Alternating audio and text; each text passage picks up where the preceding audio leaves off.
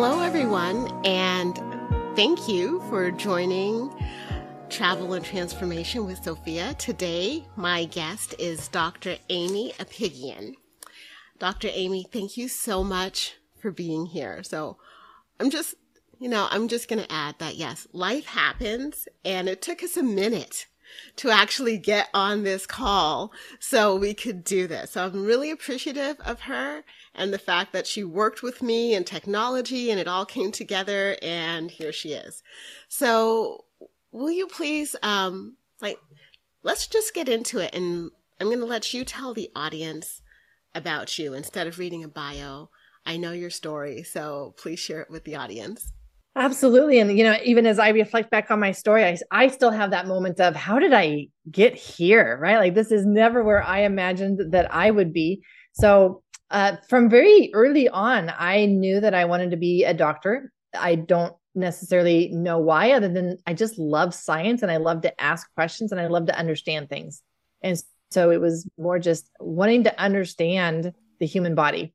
And when I went into medical school, I did medical school at Loma Linda University. And at that time, I actually was also still very much into biochemistry and cell biology. And so I got a master's while I was in medical school. And it was during that time, just finishing up that master's in biochemistry, that I started foster parenting. And so I uh, opened my home, went through all of those logistics and hoops in order to become right. a foster parent.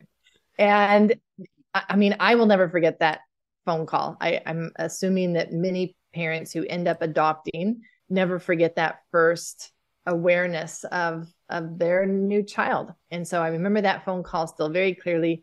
And of course, I'm saying, yes, like what, whatever, I'm, I'm ready. I'm ready. So they were replacing a four-year-old boy with me who had already had multiple placements, had a lot of behavioral issues, mostly anger and aggression. And so they loved the fact that I didn't have any other children or pets.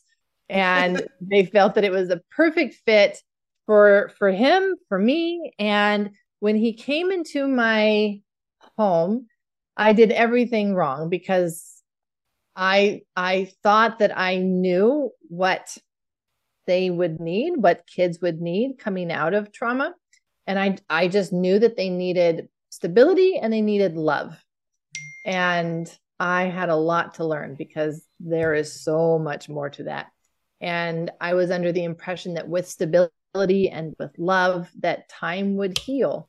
And I had to find that it's quite the opposite. Until we actually give the body what it needs in order to heal from trauma, time doesn't heal at all. It actually just further cements our trauma patterns into our our physical health, our, our body, and then our actions and behaviors. Oh, wow. And that's ultimately what, what led me to then just diving into figuring out, all right, what am I missing? What does Miguel need for healing? And it, it was the hardest thing that I had experienced yet at that point in my life. And it was one of those things where I, I didn't know if it was possible for him to really fully heal and recover and what I would say would be rise above his childhood so that what he had experienced did not continue to affect him. Mm. And given what I saw happening, where he actually seemed to be re-traumatized and triggered by the different therapies that I was taking him to, which were all the evidence-based therapies.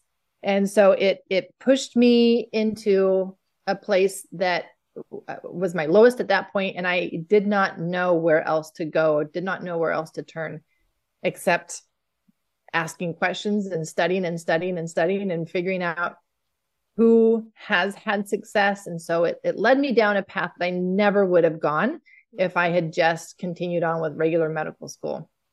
Now I'm still in medical school. And so I'm finishing up medical school, and then I go on into residency, and I decide to do a general surgery residency. And Miguel and I continue to have a very hard time because I haven't figured out all the pieces that he needed yet for his healing. And it was a lot to manage, of course. But it was during that time then in general surgery residency that I finally hit a wall with my own health. And And I could no longer ignore all of the physical health symptoms that I was having. I was now overweight by thirty pounds. I was on two mood medications, antidepressants, well, and also for anxiety, but I was still experiencing anxiety and depression. Wow. And uh, a lot of uh, digestive health issues, and my gut was always hurting, and I was trying all kinds of stuff. I was no longer even able to get out and exercise and run and, and ride my bike, because my body would just ache so bad. And then I'd fall into these fatigue episodes. And so my body just broke. But what was fascinating to me is that everything that I was experiencing, all of these symptoms, I now knew from my studies that these were all related to childhood adverse experiences and childhood stress and childhood trauma. And yet I looked at my background and I'm like, I don't see trauma. Right. If this had been Miguel, I would be like, oh, well, of course, this is understandable. And likely the next conclusion that I would have had would be, and there's nothing we can do about it because this is just what happens. But because it was me and I didn't see trauma in my childhood, it again kind of led me to that place of, I am missing something, because why would my body be experiencing the same thing as someone else who had had a lot of childhood trauma? And led me down the same, the same path of studying and starting to try different things, partly and mostly to get my own health and life back. Mm. And okay. It led me down this path ultimately now where this is now my, my business and my career of kind of forging this new field of medicine of trauma, because what I came to understand was that no, like trauma is our biology. It's not just our psychology and we just need to talk about it, process it, do therapy about it. It has actually become our biology. And so that has to be included in the process of trauma healing for us to fully get better and, and heal those patterns. Wow. That, I mean, we hear so much about trauma these days. And I hate to say it, but it almost sounds like it's a buzzword. You know, everybody, I've got trauma. I've got this trauma. And it just starts to sound like, really though? But so true.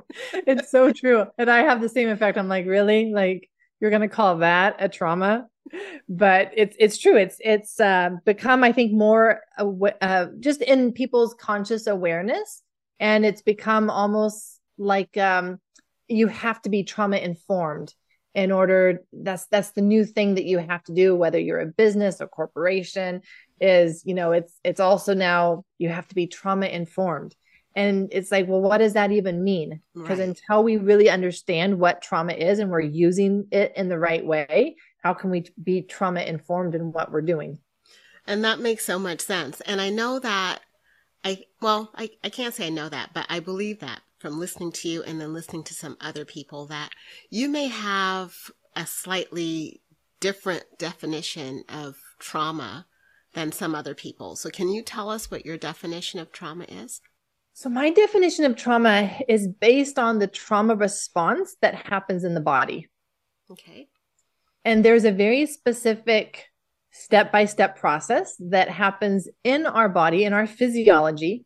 And this is the trauma response. And it's the trauma response no matter to what form of trauma. So we really can then just understand that all trauma is something that goes through this trauma response. And what are those things that would cause a trauma response?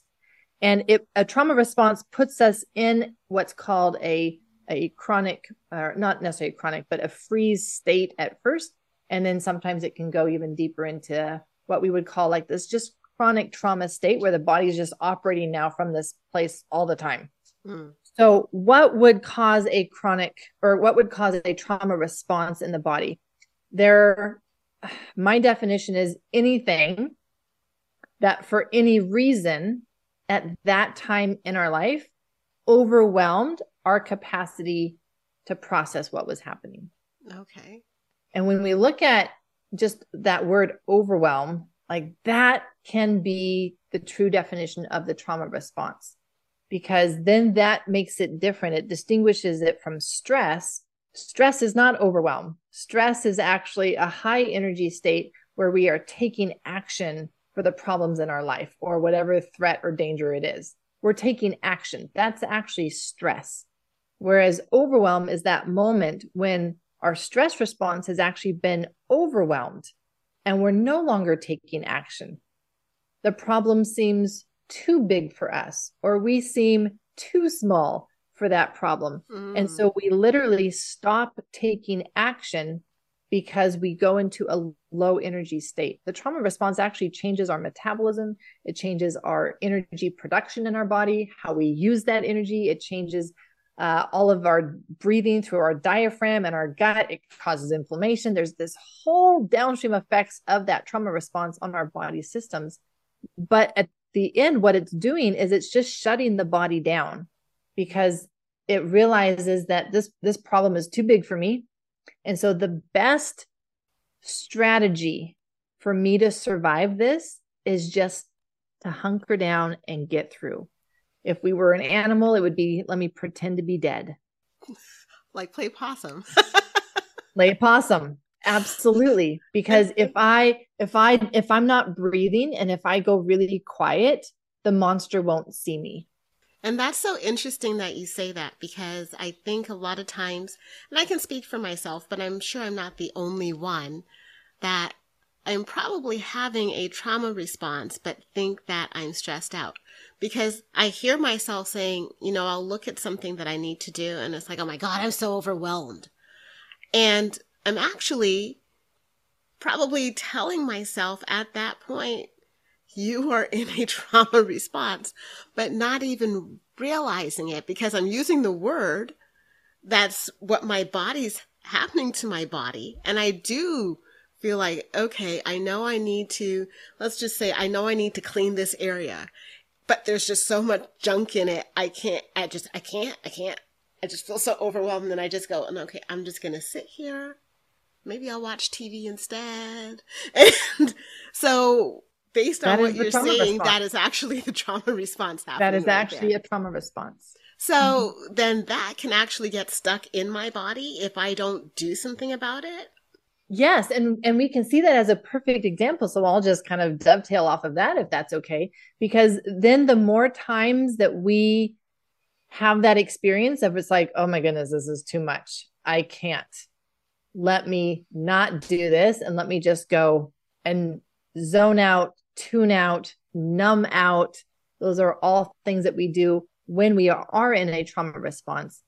And then it almost becomes programmed to that be our default way of responding to all problems in our life. Mm, okay. And so it literally becomes the pattern, or if we want to talk computer terms, it's the software program that's running our body so that even now with smaller stressors, our body immediately is like, oh yeah, no, that, that's definitely too big for me. I, I can't do that.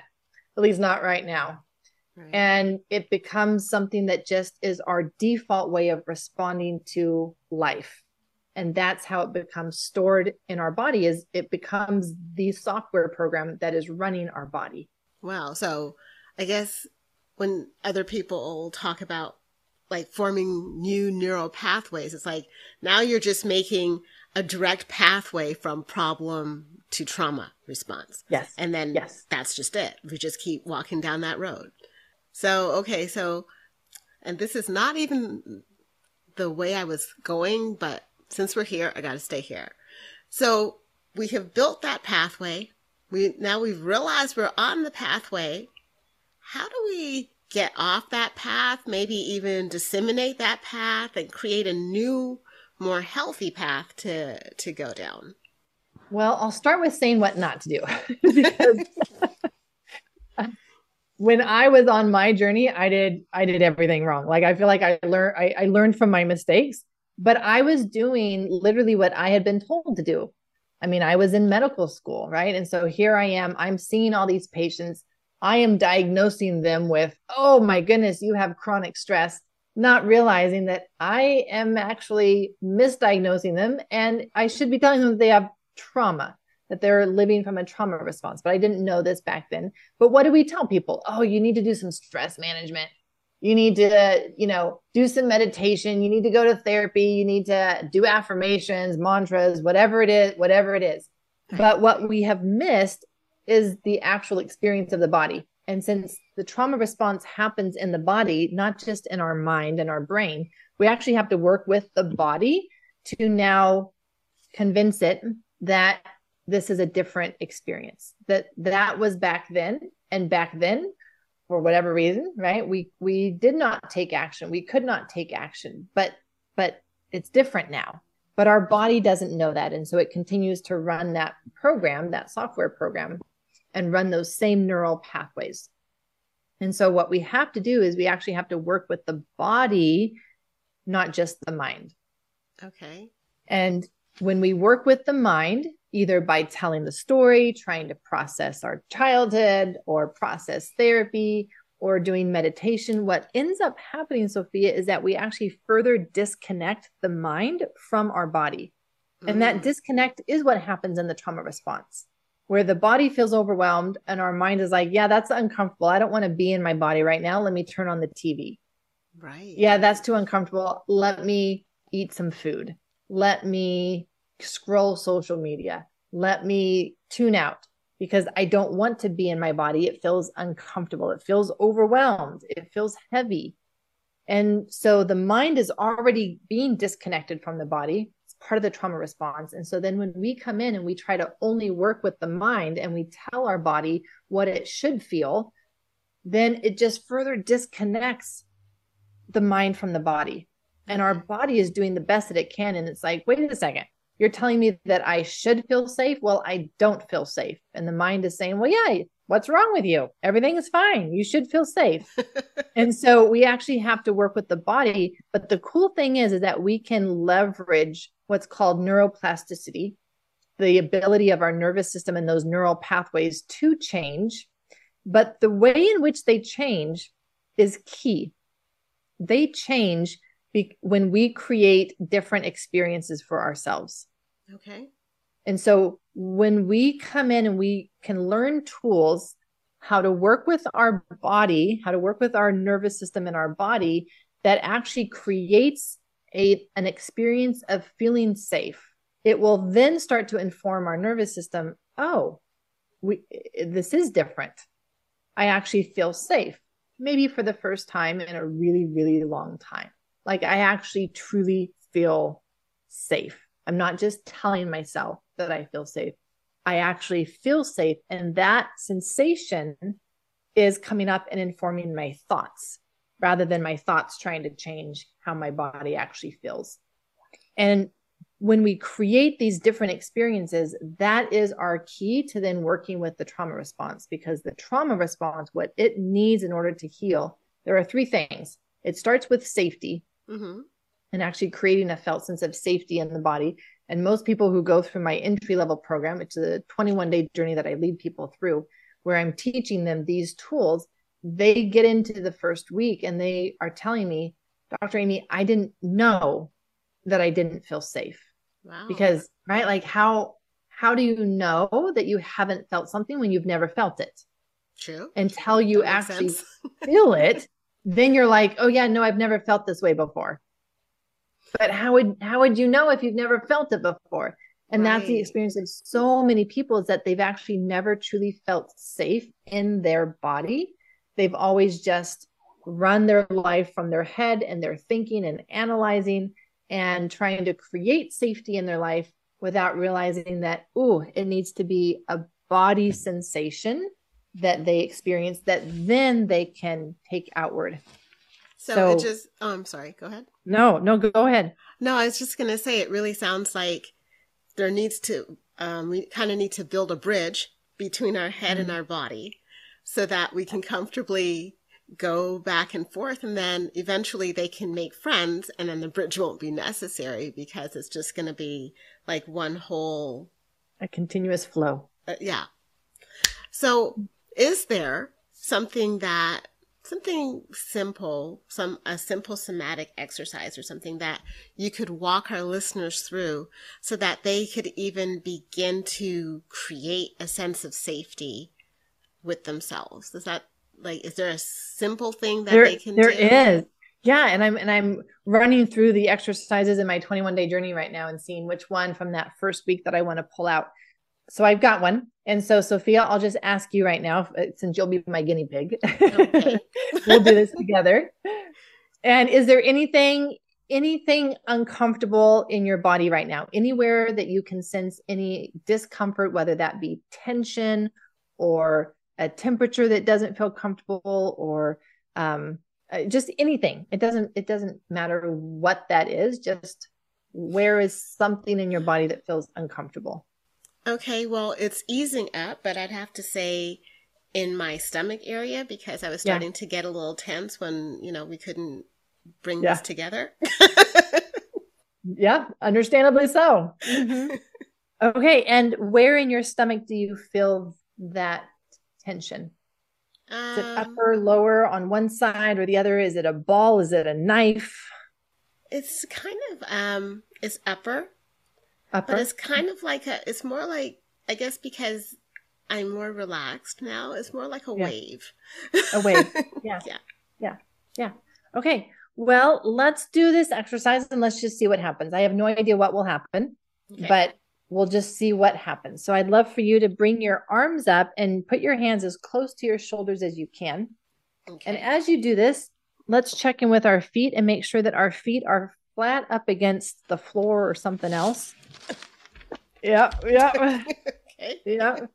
And if you have something behind your back, that's ideal, but not necessary, but ideal. So if you want to slip a pillow, perfect. Slip that pillow behind your back. This is awesome, Sophia. Fran, I didn't even know this was going to happen. Got it already. Got it already. All right. Now what we're going to do, Sophia, is we're going to imagine that there's this huge boulder in front of us. Okay. And if you want to move your hands up and down, and you can just feel how big this boulder is, and we're going to push it away. Okay. But because it's so heavy and so big, it's going to take a lot from us to be able to push it away. And we're going to, it's going to move so slow that we're going to have to be pushing really slow to move it. Okay. So okay. you may need to lean into it to, to push it, because this, this boulder is huge. It's huge. Okay. Okay. So uh, whenever you're ready, you can start pushing the boulder. I'm leaning into it and I'm pushing, but you can probably see that my arms are moving so slowly because it's a huge boulder. And I'm going to like move my hands to where I can feel like I've got a better position on the boulder, and I'm pushing away. My arm muscles are fully engaged. My arm muscles are tight, and I am slowly, slowly pushing this boulder away. My feet are pushing into the ground to help me push it away. You can even feel that contact on your back as you maybe lean into that and really help um, use that to help you push this boulder away. Okay. When you do really get, yeah, feeling really, really tense. Yep.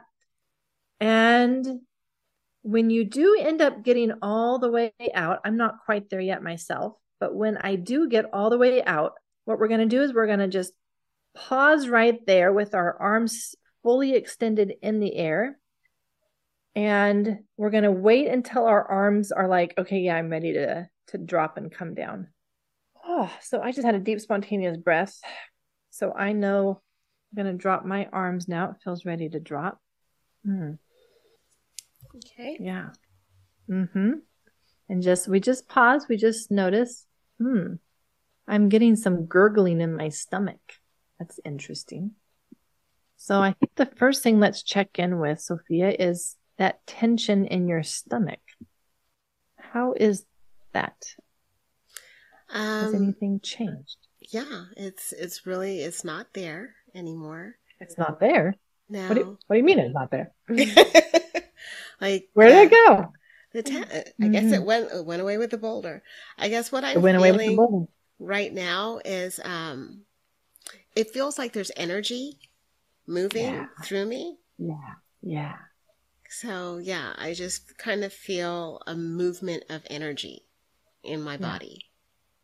Is that a comfortable sensation for you, or an uncomfortable? It's very comfortable because I'm. Very comfortable. It's a it's a sensation that I'm used to. And so I know when things are changing and progressing and, you know, whatever it might be happening, that I just feel the energy moving. Or when I'm releasing things that yeah. the energy yeah. just starts to move. It's like all my chakras start to open up and they're like, oh, okay, this is good. This oh, is good. Yeah. And isn't that interesting that just a really simple exercise of pushing away a pretend boulder would get that energy moving through your chakras like that? Yeah. I mean, it was really simple. Uh, but that wasn't, the, I don't even know if that was a full two minutes. That we did that for, yeah. and it really made a difference. Mm-hmm. It really made a difference. So if you had to say your your felt sense of safety in your body right now, what number would you give that I I feel I feel safe right now? Yeah, mm-hmm. in and this particular moment, I'm feeling a ten. ten. Mm-hmm. Yeah, yeah. I'm feeling... That's the power of these kinds of exercises. Yeah. And it's not something that we told ourselves that we should feel safe. It was just like, let's just get to work. Let's just do an exercise. Let's push away a pretend boulder. And these are the types of changes that happen in our body as a result of these exercises. And then the body informs the brain, yep, we're safe down here. We're good. We're good. You can focus on other things. You can do your work. You can connect with other people because we're safe. Right. Yeah. And I think that, that to me is so important, to feel safe, you know, because even when we talk about being in relationship with somebody else, it's like, you want to feel safe. You want to feel physically safe. You want to feel emotionally safe. You even want to feel um, spiritually safe, right? So safety is such a huge part of being in relationship that sometimes I think people forget that you have to be in relationship with yourself and feel safe with yourself first. Well, first and. I'll just say first and. Because yeah, even if I you mean, don't that's... feel safe with yourself first, it's not to say you can't feel safe with another. But when you feel safe with yourself first, I think it's easier to discern if you can feel safe with another. That is spot on. Because especially with people who have this trauma response, right? And they have experienced overwhelm in their life before, their sense of feeling safe with other people is off. And so they may think that they feel safe with people who are really not safe and they're really not healthy people, but it may be just familiar, and familiar can be mistaken as a feeling of safety. And so That's you true. hit it, you hit it spot on that, like, we have to actually learn how to do this for ourselves, how I can create a felt sense of safety for myself, because from there I can then connect with people from that safe place. If I'm looking to another person to create safety for me, we're in trouble, right? Because I'm going to attach to people who are not healthy, because I'm not coming from a place of safety. So I'm attracting people that are also not coming from a place of safety. And that makes so much sense. So I'm assuming that in your program, this is just one of many somatic exercises that you go through so that the body can, like, just chill, literally and it's, chill. And it's fun, Sophia, right? Because with every exercise, and yes, there's twenty-one different exercises that I teach in my twenty-one day journey program. And with every exercise, we start it the same way. It's like, I wonder what will happen. I have no idea, but I wonder what will happen. I wonder what will the effects be on my system? Where will I feel that change? Will it be in my chest this time? Will it be in my stomach? Will it be in my toe? Will it be in my head?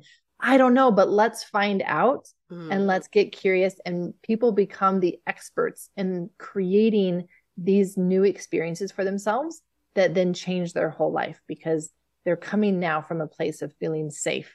The whole second week, we create we create safe uh, support for ourselves, and that felt sense of support. When we feel supported, mm-hmm. goodness, like, we can do anything.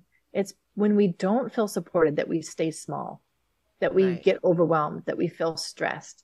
And so, learning how to create a felt sense of support for the body, where again, it's not the brain trying to figure out, how do I get supported? It's the body informing the brain, hey, we're good. We're supported. You can go off and do big things today because we feel supported. And then we can go into relationships, feeling safe, feeling supported. And then we talk about expansion. So we have different exercises for actually safe expansion and growth, which actually is where relationships happen. It's where connection happens. It's where processing trauma happens. We actually have to have that foundation of safety and mm-hmm. support to even be able to process trauma safely. And I think that's really cool too, that for anybody who can't take your twenty-one day program at the moment, because I know the next one starts March first, but I'm not sure when people are going to hear this. So is there going to be one after the March first one? Yes. I take groups to the twenty-one day journey about every two to three months. So okay. They are always welcome to, uh, to join the next one. Oh, that's perfect. And I'll, I guess in the meantime, too, it's always good if you find other types of support and safe containers where you can start your process and then, you know, maybe move into a, the twenty-one day journey and see how that works out for you and stuff like that. Yeah. On my website, I have a resource. It's called the Essential Sequence Guide. Mm-hmm. And so that would be a really good place for people to start to understand, why do we have to bring in safety first? Why do we have to do support next? And then moving into expansion. So it's this very specific sequence that we need to work on with the body in order to change these neural pathways in regards to trauma. And understanding the why behind it, the science behind it, then helps people understand where they're at, which, which therapies they should be doing now versus which therapy should they wait to do later mm-hmm. after they put in uh, some of the other foundational pieces first. So that's a guide that they can find on my website, trauma healing accelerated dot com. The Essential Sequence Guide might be helpful for them. Okay. So say that again. The trauma healing accelerated dot com is okay. the website, and they are looking for the Essential Sequence Guide by Doctor Aimie. Okay. Well, I, that's perfect, because I think for a lot of people, okay, maybe let me just bring it back. For me, I like logic, and I'm also a creative who likes feeling. So if you can hit both at the same time, then it's good, because that's an easier way to make friends. It's like, oh, okay, well, this makes sense. It's logical. And then the body's like, cool, now we can do it. Then there's that nice uh, coordination between the head and the body and the bridge yes. and the friendship. Yeah. And then the magic starts to happen, right? When we get that connection, we get the flow, we get things in its proper order and its proper time, honoring what the body's experience has been. It just starts to flow. And where we have felt stuck in our healing process, we get movement back again, and we get the movement in a very coordinated, cohesive, integrative, safe way. Well, that is perfect. And I am so appreciative of you being here. Like I said in the beginning, life happened, but we made this happen. And I'm so glad that our listeners got a chance to hear from you, because I know I said, you know, trauma sounds really like a buzzword these days, but it's really important to really learn what's happening in your body so that, like you said, you know the appropriate steps to take. I'm in stress, but I'm still able to move forward and do things. It's like, I have all this stuff to do, but then it's like, okay, I got a list. I did this, I did this, I did this, I did this, I did this. I'm good. As opposed to, oh my God, I've got all this stuff to do. Where's the chocolate? Let me look at Facebook. Where's the chocolate? Where's this? Where's Where's the- you know, so I think uh, that was a very important distinction to bring up, so that people understand where they're at. And I just really want to thank you again for being here. And hopefully we get to talk again, because I know you're probably going to be coming up with something new and exciting, and I can't wait to hear about it. Thank you, Sophia. It's been lovely to be here with you. Oh, you're so welcome.